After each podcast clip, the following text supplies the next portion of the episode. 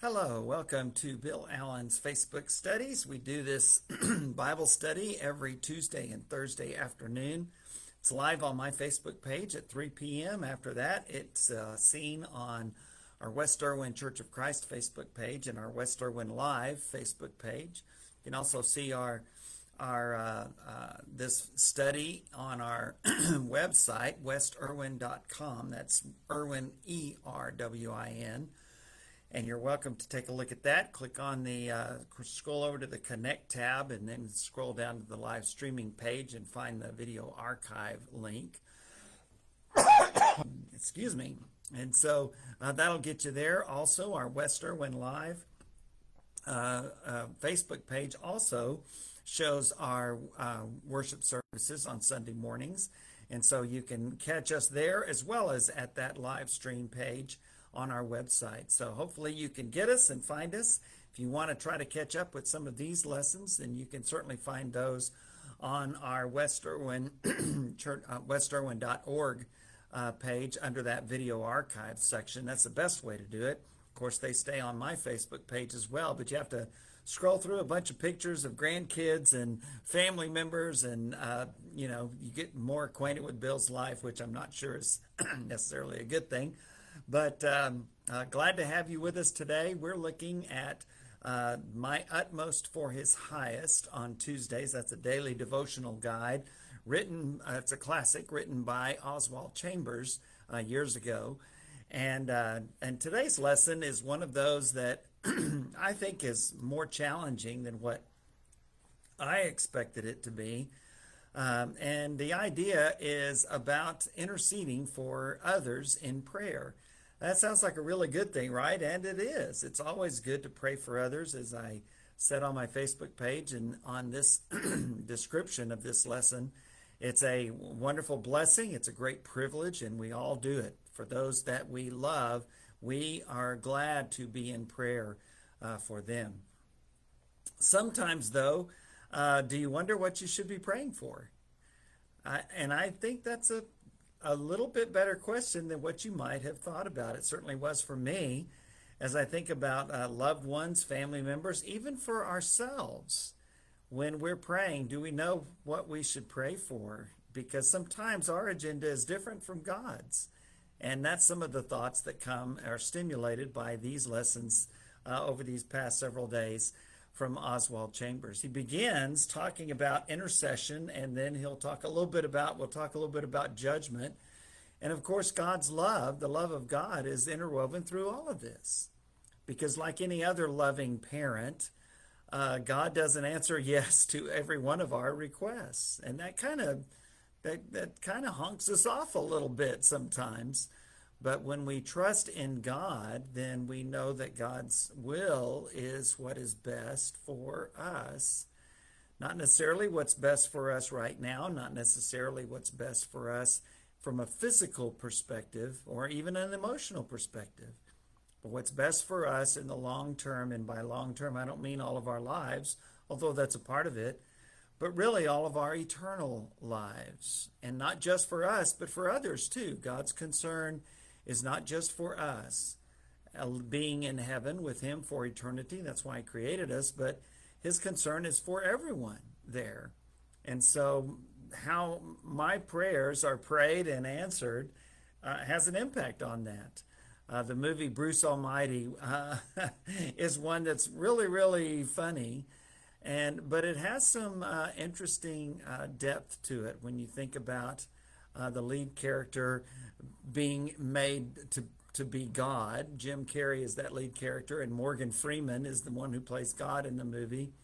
And he gives him permission to go ahead and and answer all the prayers.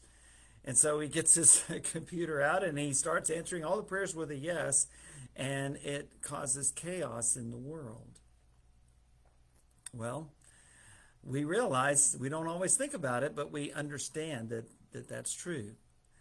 And so as we pray our prayers, we know that they are, uh, we, it's always nice to have that little caveat that says, not my will, but yours be done. That's what Jesus prayed in the garden and what we are taught to pray by him in the Sermon on the Mount in Matthew 6 and also in Luke when he says, as you're praying, pray like this Our Father, who art in heaven, hallowed be thy name. Thy kingdom come, thy will be done on earth as it is in heaven. Sometimes I find myself praying, Father, may your will be done in my life as it is in heaven. And I think that's a good prayer to pray. And I think sometimes it's good for us to pray that uh, about those that we're especially concerned about, including our loved ones. May your will be done in their lives as it is in heaven. And so it's good for us to tell God what we want. On Thursdays, we're reading through the Psalms, and uh, the psalmists are very honest strugglers with God. I mean, they will they will lay it out there, and I think that's good for us to do too. But again, I think we do that, and then we pray, God, not my will, but yours be done. May your will be done in my life and, and the life of those that I love, uh, as it is in heaven. Um, Chambers starts out this little section of a few days of devotional readings uh, by talking about vicarious intercession. it's uh, I, I, I, didn't know what that was. I guess I could define it a few different ways if I uh, thought about it in a few different ways. But he starts out with Hebrews chapter 10, verse 19, and he reminds us that we have boldness to enter the Holy of Holies by the blood of Jesus.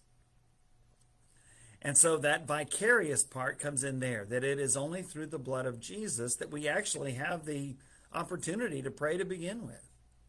He writes this Beware of thinking that intercession means bringing our own personal sympathies and concerns into the presence of God and then demanding that He do whatever we ask. That's a bit arrogant, isn't it?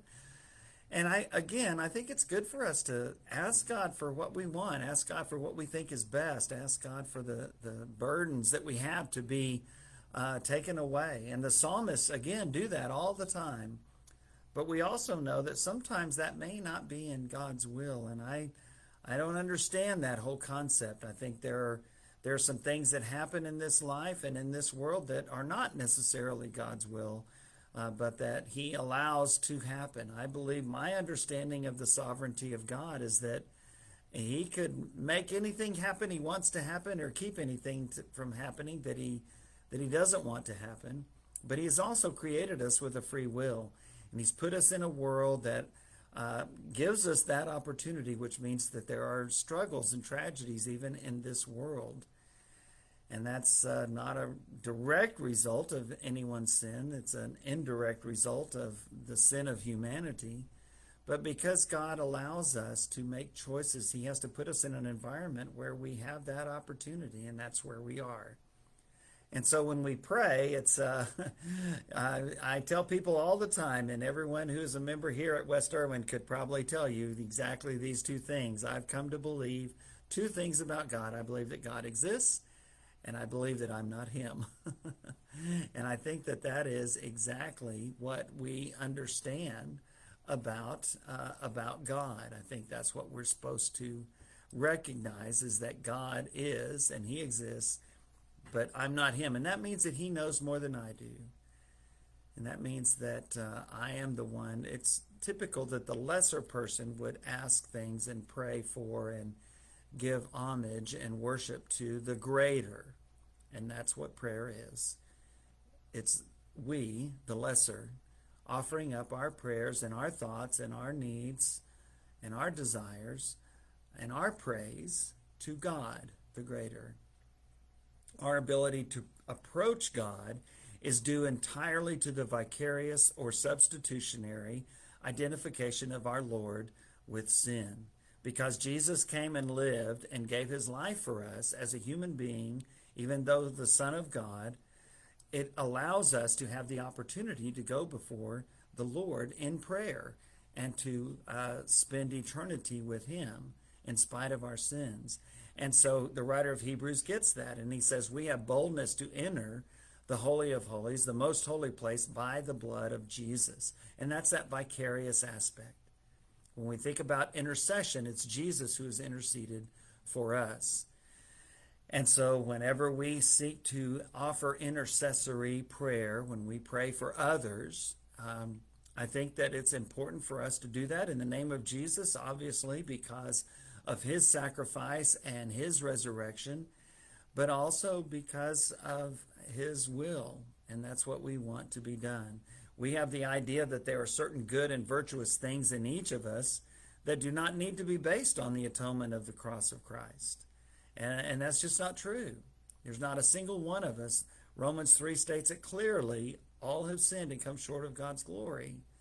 And because of that, all are eligible, if you will, uh, to be saved by the blood of Christ and by trusting in Him and responding in faith. Repenting of our sins, that means changing our lives, our direction, our path. Uh, confessing that faith once we have believed in Jesus and being baptized into Christ. Romans is clear, and other places are as well, that we die to sin.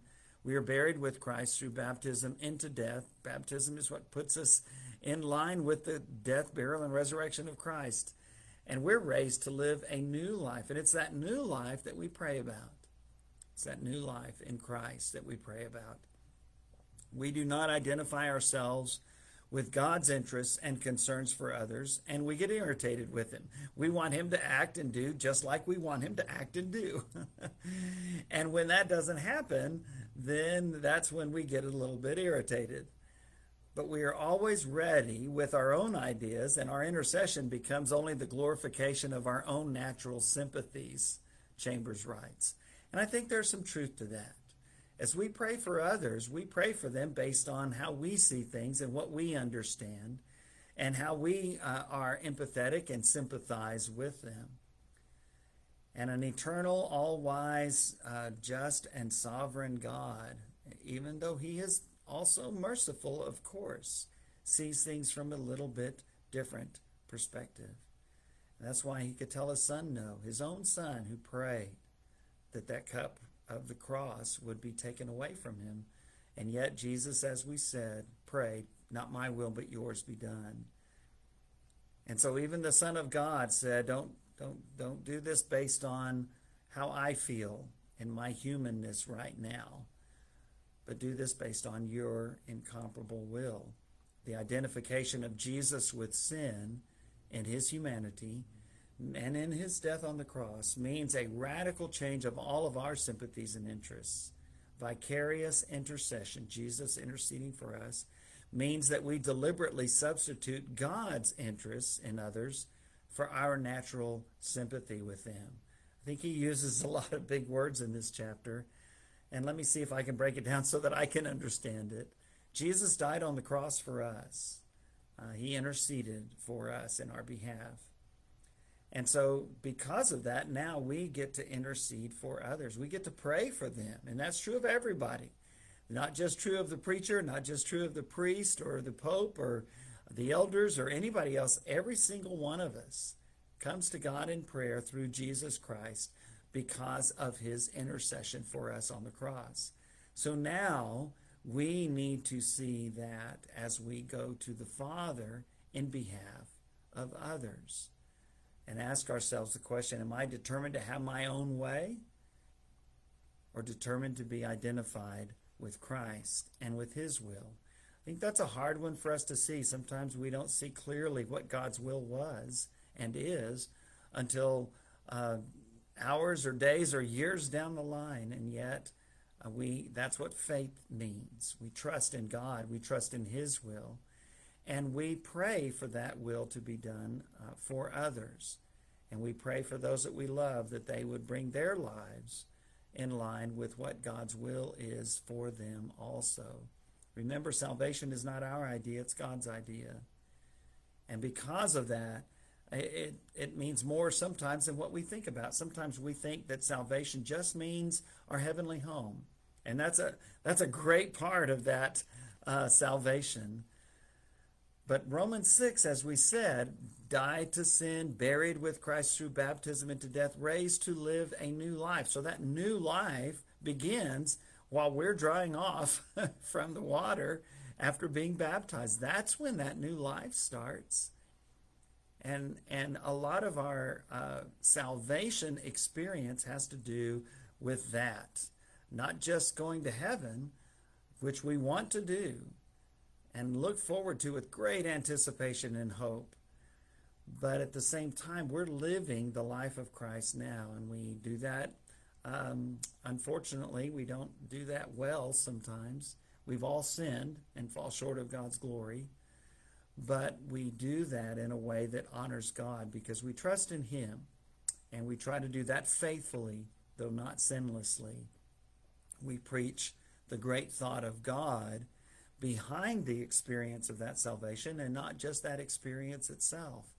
Again, we we want to we want to lead people to Jesus. That's what uh, making disciples means. We're disciples of Christ, and in that great commission in Matthew 28, uh, Jesus said, "Go into all the world and make disciples, um, baptizing them in the name of the Father and the Son and the Holy Spirit, teaching them to observe everything I've commanded you, and I'll be with you always to the very end of the age." He calls on his disciples, his followers, to make disciples, people who follow him. Jesus himself had said, Do you want to know what it means to be my disciple? You've got to deny yourself, take up your cross, and follow after me. Um, when we preach or teach, we're not simply proclaiming how people can be saved from hell and go to heaven, but we're also uh, conveying the good news about God that He He is with us here in this life. Romans 8 speaks a lot about the Holy Spirit of God and and living a life that is more spiritual than carnal. Romans 7 was Paul's frustration with giving in to the temptations around him. And Romans 8 says, But Jesus Christ has set us free. And so now there's no more condemnation because our trust and our faith are in Christ. And along with that, he has given us his Holy Spirit to help us when we need help. One of the times that is, is when we're praying. In fact, Paul puts it this way in Romans 8, starting in verse 26. The Spirit helps us in our weakness. We do not know what we ought to pray for, but the Spirit Himself intercedes for us with wordless groans, with groans that words cannot express. And He who searches our hearts knows the mind of the Spirit, because the Spirit intercedes for God's people in accordance with the will of God. Vicarious intercession. We pray to God, and sometimes we don't even know what we should pray, and sometimes there's so much emotion attached to it that we can't even find the words. But the Holy Spirit who lives within us, that we get as a gift of God, according to Acts 2.38 and 2 Corinthians 1 and Ephesians 1 and passages like this one in Romans 8, that spirit listens to the wordless groans of our spirit, our that eternal nature of ourselves that's more than just this carnal, physical, temporal body. The Holy Spirit listens to that spirit and takes those requests to the Father. It's a, it's a great and wonderful thing. So don't put too much pressure on yourself as you pray. Know that, that God's Spirit is helping you. And you can pray that you would know the words. And I believe God will answer that prayer. But even if you don't know the words and can't find the words and you have this this huge feeling of anxiousness and anxiety and maybe even fear and sometimes doubt in your heart and in your mind because of your concern for your own life or for some of those that you love for his church. Paul said in all of his persecutions, the greatest uh, concern that he had was for the church. And that's that's where his heart really was, and that's where our hearts are as well. And so we know that when we pray those prayers, even if we're not exactly sure what God's will is, we pray for that will to be done. And we know that the Holy Spirit is there uh, to help us. In the teachings of Jesus Christ, the element of judgment is always brought out. You can't say that Jesus was never concerned about judgment. Can't say that Jesus was never concerned about right or wrong or the Father's will. We mentioned even in the garden when it meant giving up his life, he prayed for God's will to be done. And throughout his life, uh, he stressed that if you really loved him, you would be obedient to his commands. There's a right and a wrong. And, and because we choose wrong, uh, we needed a Savior. We needed someone to intercede for us before the Father, and that someone is Jesus Christ. Uh, 1 John 1 says that if anyone says they have sinned or they haven't sinned, they're a liar. And they're calling God a liar because God says we are. And He sent His Son to die for us because of that. And so, um, but if we uh, walk in the light, 1 John 1 says, as He is in the light, we have fellowship with one another. We have that relationship horizontally with each other. And the blood of Jesus Christ, his Son, that intercessory act of Christ, the blood of Jesus Christ, his Son, cleanses us, purifies us from all of our sins. That's something that happens continually if we are seeking God's will. And that's something that happens for us even when we uh, may fall away and sin if we continue to stay on that path. Doesn't mean that we're sinless because 1 John 1 says if we say that, then we're lying. It just means that we're walking in the light. And what that means, I believe, is that we're continuing to seek God's will sincerely, genuinely, and seeking to do that will. And so we pray, not my will, but yours be done. And we recognize that that one who came to give his life on the cross also came to show us how to live. And so that judgment aspect of the life and teachings of Christ is out of the same love of God that his mercy and his grace is found. Um, we know that God is not to blame uh, for the bad things that happen in this world. We know that God wants what's best for us, and what's best for us is to live eternally with him. I tell you, one of the hardest things that I pray at times is when I'm worried about someone that I love dearly, and I pray, dear God, just just bring things and people and events into their life that will bring them back to you. And that's a hard prayer, and I pray that for myself also. It's a hard prayer, but it relies on that intercession. It relies on, it acknowledges the judgment, the right and wrong aspect, but it also is firmly trusting in the love of God that's seen through Jesus Christ. Uh, when the truth is preached and prayed, the Spirit of God brings each person face to face with God Himself. And that's what prayer is. It's really our directing our hearts, our thoughts to the throne of God. And through Jesus Christ, that's that vicarious intercession. Through Jesus Christ, we're able to do exactly that. Uh, every element of our own self-reliance must be put to death by the power of God. We trust in our the one who died for us, uh, our Savior, Jesus Christ. The moment we recognize our complete weakness and our dependence upon Him will be the very moment that the Spirit of God will exhibit His power. And isn't that what Paul recognized in 2 Corinthians 12? Remember that thorn in the flesh, whatever it was, he prayed over and over and over again in 2 Corinthians 12. He says he prayed over and over and over again that God would take that away. He could be a much more effective minister, Paul thought, without that, whatever it was. And Jesus answered him and he said, No. The answer to your prayer is no. It's not because you don't you lack faith. It's not because um, you're asking selfishly, but the answer is no, Paul, because I want you to rely on me rather than you. And Paul said, Okay, that's good enough for me. I know that just as Jesus said, My power is made perfect in your weakness, Paul said, Okay, I believe that because when I am weak, then I am strong. When our strength is found in our Lord rather than in ourselves, that's when we're really, truly strong.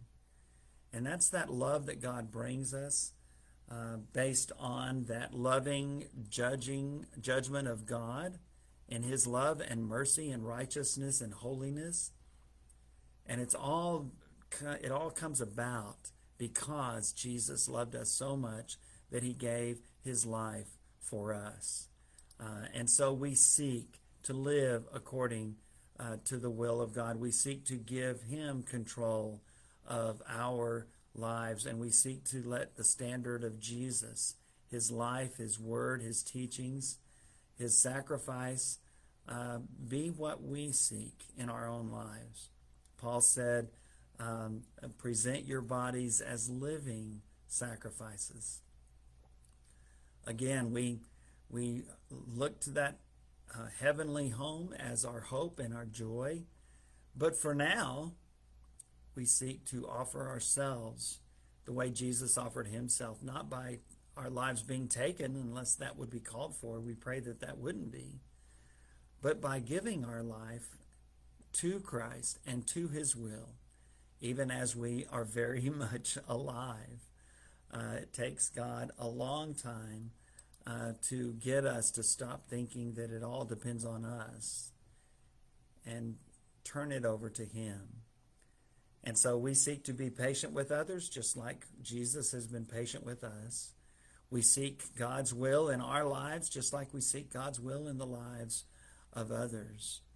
And um, and so as we pray, we pray for God's will to be done. We intercede for others the way Jesus interceded for us, not by giving our lives for them, of course, but by seeking God's blessing for them. And when we can't find the words, the Spirit helps us. The Spirit is there to help because we want, more than anything else, we want for others to come to know Jesus. And that's the ultimate thing that we pray for. And however God could bring that about and give them every opportunity, it's still their choice, it's still my choice, it's still your choice, whether to believe or not, whether to live faithfully or not, whether to trust in Him or not. That's still our choice.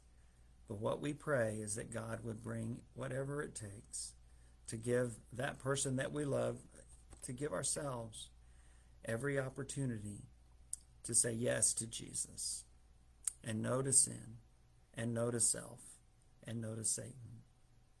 Again, that's a hard prayer. It's a scary prayer. But it's the right prayer. And so we pray with Jesus, Father, may your will be done in my life on earth as it is in heaven. Amen. I look forward to seeing you on Thursday. God bless.